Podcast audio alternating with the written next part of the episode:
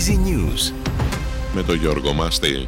Στις Βρυξέλλες μεταβαίνει ο Πρωθυπουργός Κυριάκος Μητσοτάκης προκειμένου σήμερα να συμμετάσχει στη Σύνοδο Ευρωπαϊκής Ένωσης Δυτικών Βαλκανίων και αύριο και μεθαύριο στη Σύνοδο του Ευρωπαϊκού Συμβουλίου.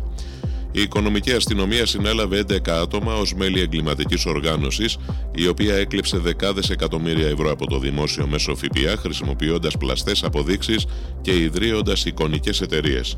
Επίσης πραγματοποιούσαν συναλλαγές εντός και εκτός συνόρων, αγοράζοντας όπλα και πολυτελή αυτοκίνητα. Η ΑΔΔ κήρυξε πανελλαδική στάση εργασίας για αύριο από τις 10 το πρωί έως τη λήξη του ωραρίου ενάντια στον προπολογισμό. Οι αρχές ερευνούν τις κάμερες ασφαλείας για να εντοπίσουν τους δράστες που τοποθέτησαν στη 1 και 20 τα ξημερώματα εκρηκτικό μηχανισμό μεγάλης ισχύως στο ισόγειο κτηρίου με γραφεία και καταστήματα στον Πειραιά στην οδό Φίλωνος. Προκλήθηκαν μεγάλες υλικέ ζημιές σε απόσταση πάνω από 150 μέτρα.